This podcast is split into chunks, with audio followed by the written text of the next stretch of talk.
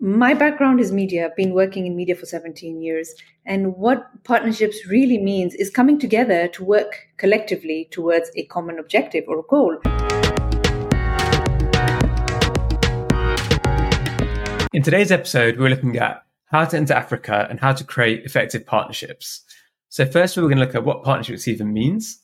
Then, we're going to look at why Africa and what makes it different to other regions, and looking at Africa as different countries that all have different cultural differences as opposed to a singular continent. And then looking at how's the best way to enter Africa. What's the strategy that you should use in order to make the best of the opportunities available there? We're going to go into some more of the nuances and then look at what the future holds and why you should be interested in this opportunity and looking at how you can really thrive there. So we've got an expert with us today, Farah Tahir, who's a senior media and partnerships executive who's worked across the globe with many different organizations, but has a particular strong expertise in the African region, considering she was born there herself and she's created partnerships with dozens of different countries in the region. So, massive thank you for her to, for joining us today. So, Farah, we'll talk about partnerships today, but sometimes people get confused about what partnerships actually means. Can you tell us what partnerships means in your world? My background is media. I've been working in media for 17 years. And what partnerships really means is coming together to work collectively towards a common objective or a goal. Um, with this, I mean, I've got something to offer. The media company that I'm possibly working with has something to offer. So, how can we both come together to leverage our strengths? So, this is what I would define as partnerships coming together really to you know towards a common goal and an objective. So you've got a lot of experience with Africa as well, right? And that's an area you're specialized in. What's the factors that people who may be considering like branching into the African market and creating partnerships there, what are the factors that they should consider that maybe they might not know about? You know, when people talk about Africa, they think it's a country, but they forget it's actually a continent with 1.4 billion people understanding the media landscape in Africa is very, very challenging and it's very diverse. You know, uh, we've got a wide range of culture, languages, and different kind of media outlets, right? So when you you really need to take the time to research and understand the media landscape in specific the regions that you know people want to operate in, you know, uh, understanding the major players who are the dominant platforms, you know, um, media, whether it's television, radio, online, print, and the preferences of the local audiences. So these are kind of things that people have to understand, and of course, the cultural sensitivity of each of these, you know, um, platforms that I just talked about. Everybody consumes content in Africa in multiple different ways. You know, internet access may not be readily available in rural areas, but it is in urban areas. So the way people consume content in the same country can be variable you could have um, people in urban areas that are connected to mobile internet or they connect they watch content on the go streaming mobile. Whereas if you go to the you know a bit of a rural area people still listen to the radio. And that is their main form of or medium of uh, information so, understanding the different landscape, the different platforms, the nuances, the cultures, languages is really, really important for people who are looking to actually go into Africa and do any business in Africa. It's not a one size fit all, it's really tailoring your partnership or your product to the right audiences in the right part of Africa. You've got the Anglophone Africa, you've got the Francophone Africa, and we we really do celebrate our culture and our differences and our languages and people really need to understand that. So let's say somebody wants to enter africa and they're trying to pick a country to start off with. How would they go about maybe selecting that? What are some of the factors they can, should consider between those different countries? And how can they localize their product to make sure that they're meeting the needs of the local audience? I mean so i mean i would look at different key points when you consider you know the audience in africa like I said, we're a very diverse continent. You know, it's very diverse in terms of culture and languages. And um, the TV audience varies from every country, right? Uh, you could be in the same country, like I said, and you could have different audiences, right? Again, different mediums, different platforms. Um, localizing content is very important. One, because languages, there's multiple languages in Africa that people speak, you know. So if you want to target your audience with the right content, you need to localize the language.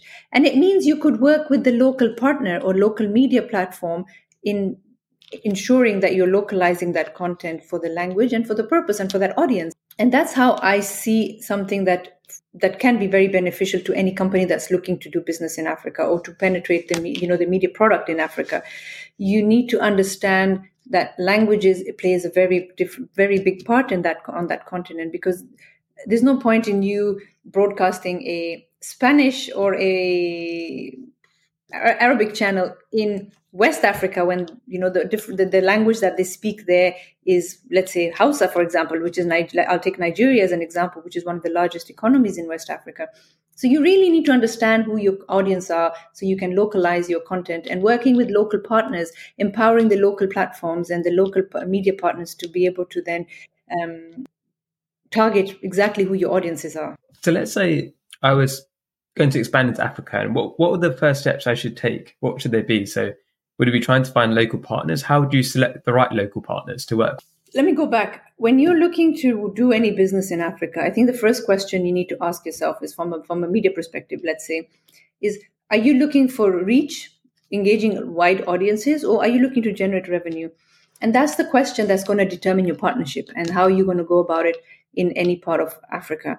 So I'll give you an example. If you're a media company that's primarily interested in a wider reach and you know reaching uh, a diverse uh, range of audiences within the sub-saharan africa region then you would identify your partners accordingly.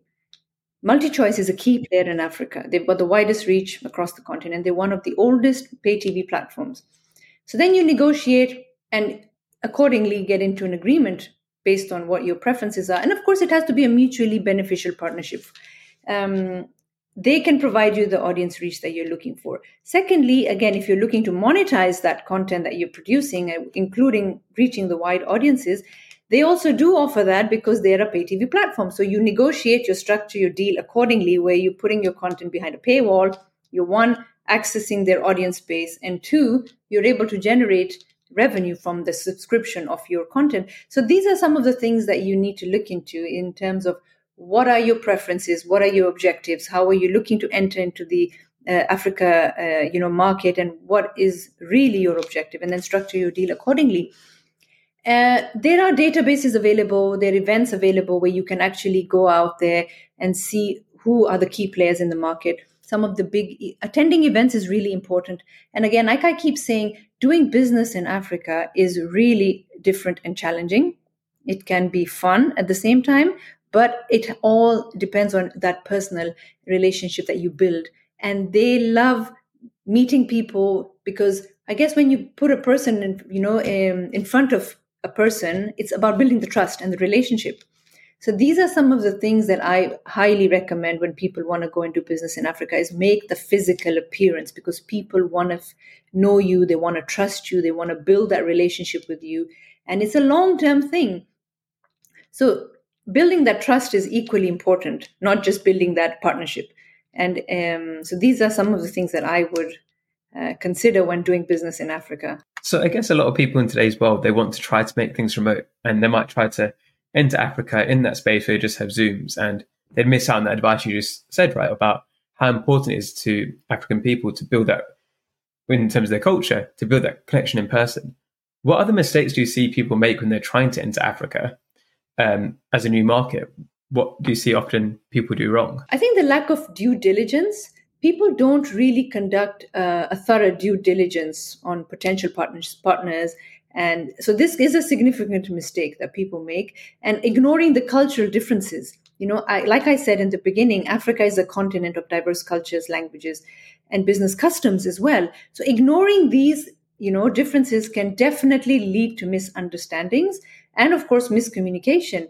So taking the time to understand and respecting culture is very, very crucial for a successful partnership in Africa. And looking at Africa as well, so you've been working along the continent. So let's also go into your background there as well. So obviously, why do you have such an affinity of Africa? I'm born and raised in Africa. I grew up in Africa. It's a continent that I love and I call home. Uh, you know, it's we we celebrate our cultures we celebrate our differences we celebrate our achievements we celebrate our you know uh, challenges so i think a lot of people think of africa as a continent of doom and gloom which is a very stereotypical view of uh, you know of people that don't know much about the world um, but that's home that's what i call home and that's where that's where i grew up so i i feel like because I come from there, I have a lot to give back, and I see the potential on the on the continent. They, we have, you know, let's take Kenya as an example. Kenya is a thriving tech has a thriving tech community. You know, so given the opportunity, given the you know the financial support, given the mentorship, there is so much potential on that continent.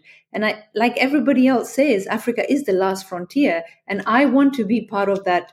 You know that change and see the African continent thrive because there is a lot of potential. Um, so not only because I'm from there, I definitely feel that there's it's a neglected place where people think that there is you know not much opportunity there, but it's definitely the front, next frontier, and you're going to see a lot of new um, startups, new products, new launches coming out of that continent, and we see that we already see that there are some successful African you know entrepreneurs that are being recognized globally around the world. And it's hard work and it's all coming out of the African continent. Hey everyone, I hope you're enjoying this episode so far. The BAE HQ has a podcast, but we're so much more than that. So if you want to find out about all the events we've got going on, all the different ways you can meet each other, as well as resources to help you build the business of your dreams, then check out the link in the show notes, sign up to our newsletter, where you get a weekly roundup, which we like to call the BAE Letter, that will keep you in the loop. If you want to help us out, the best thing you can possibly do is sign up to our newsletter and share it with your friends. So that's enough from me now. Let's get back to the show.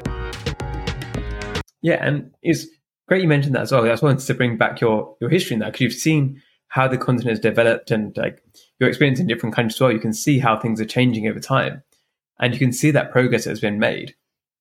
And looking at that, so how do you think things have changed in terms of relationship building for people from, say, Britain who are trying to work with Africa? How do you see that relationship has changed over the years?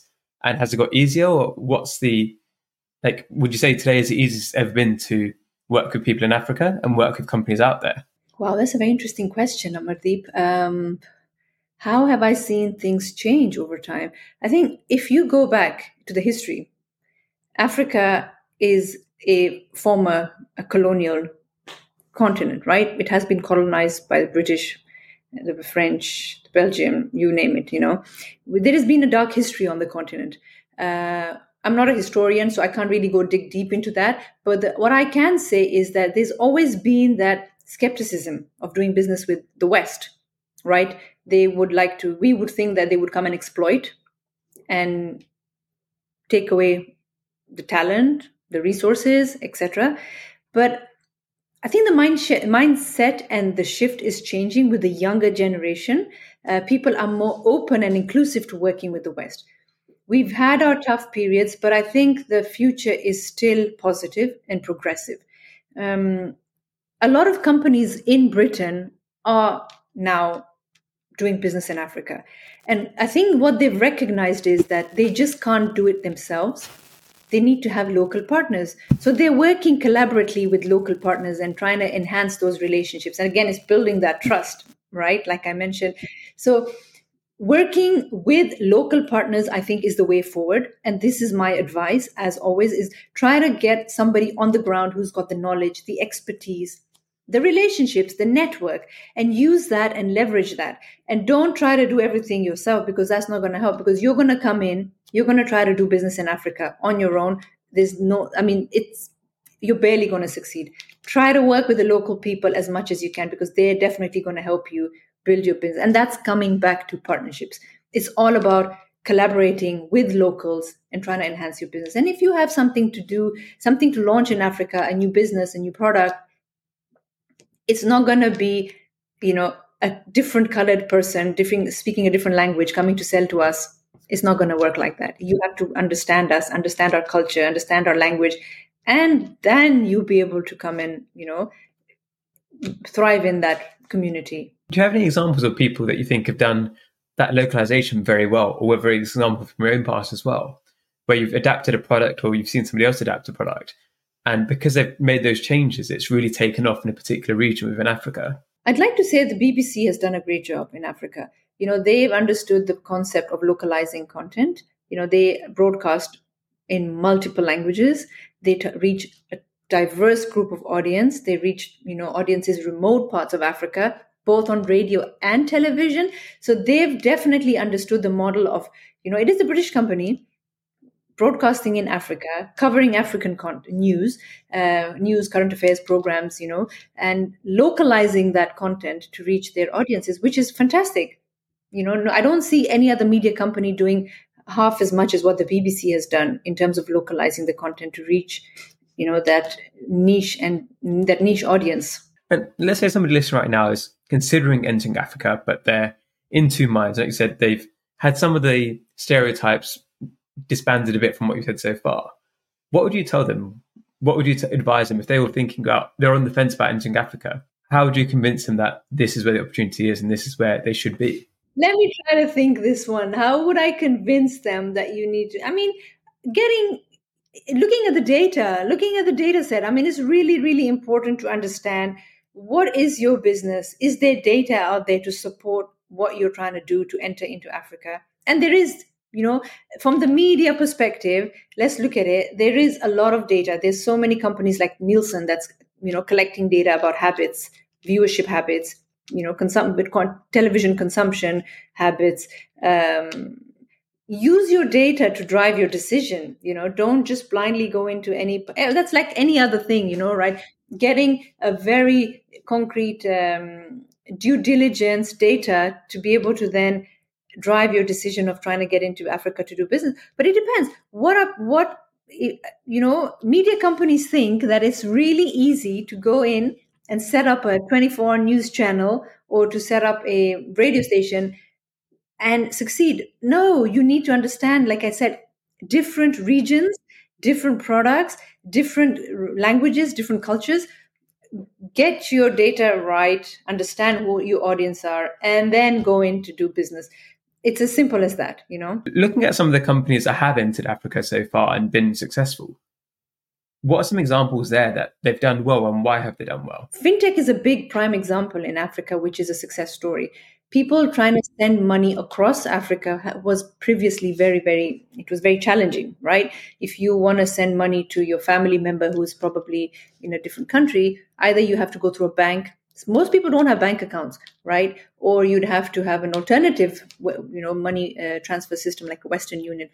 But one of our successes has been the mobile money transfer M-Pesa is a great product that everybody talks about. It was launched in Kenya and it made life so much easier for people to be able to transact. Somebody from the village can actually come and sell their product or produce in the you know the urban areas in Kenya and they'll be able to transact without having any hard cash on them you can send that money over a you know into, um, over your mobile application and they can then you know exchange that and use that virtually right? So these are some of the things that i think even though sometimes you think that different parts of africa are culturally different but some of our similarities are really you know some of the products that we create serve the common purpose of Africa. Same thing in Nigeria. You know, you look at Nala money, you know, they're sending money within Africa and internationally you can send money within Africa. And you don't need a bank account anymore. You don't need to have any government regulation or a bank regulation body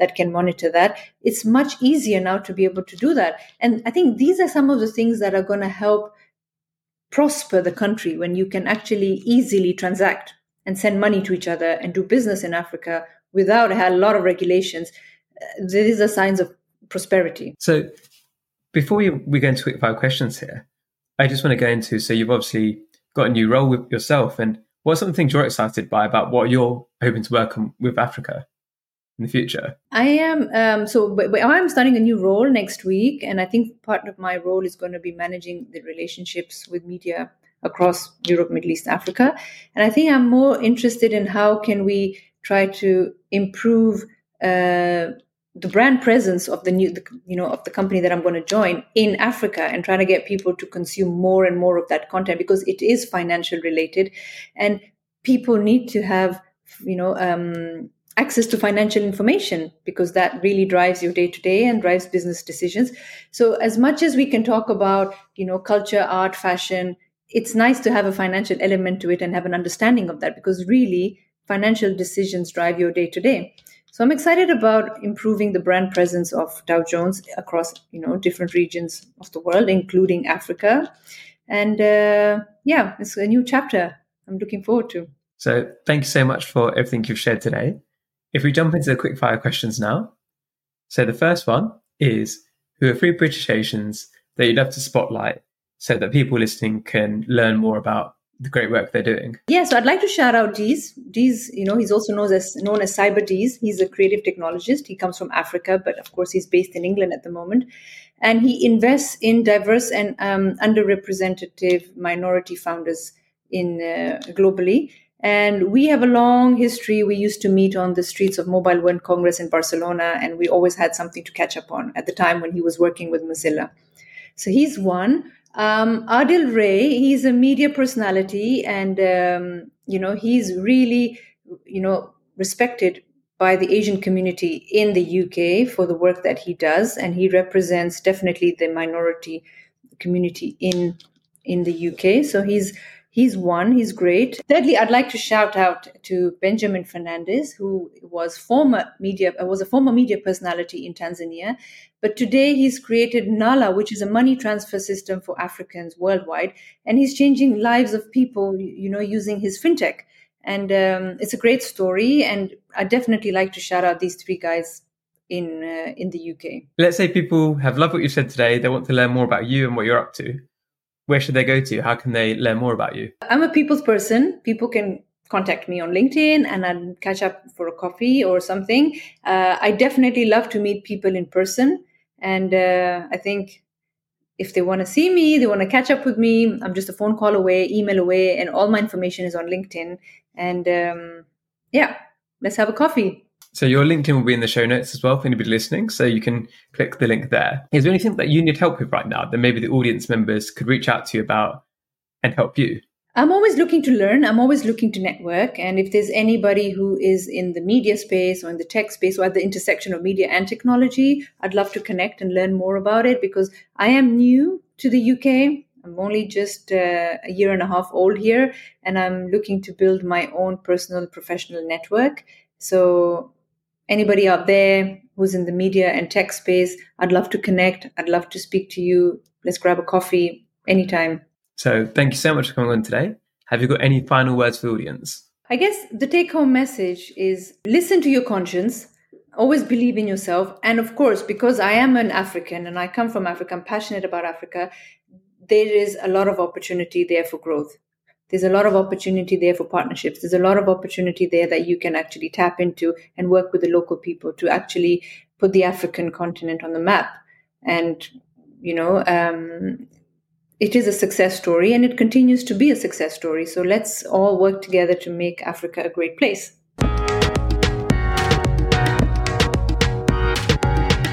Hello, hello everyone. Thank you so much for listening. It means a huge amount to us, and we don't think you realize how important you are. Because if you subscribe to our YouTube channel, if you leave us a five star review, it makes a world of difference.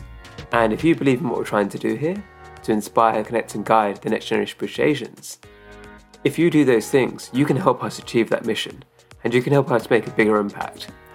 And by doing that, it means we can get bigger guests, we can host more events, we can do more for the community. So you can play a huge part. So thank you so much for supporting us.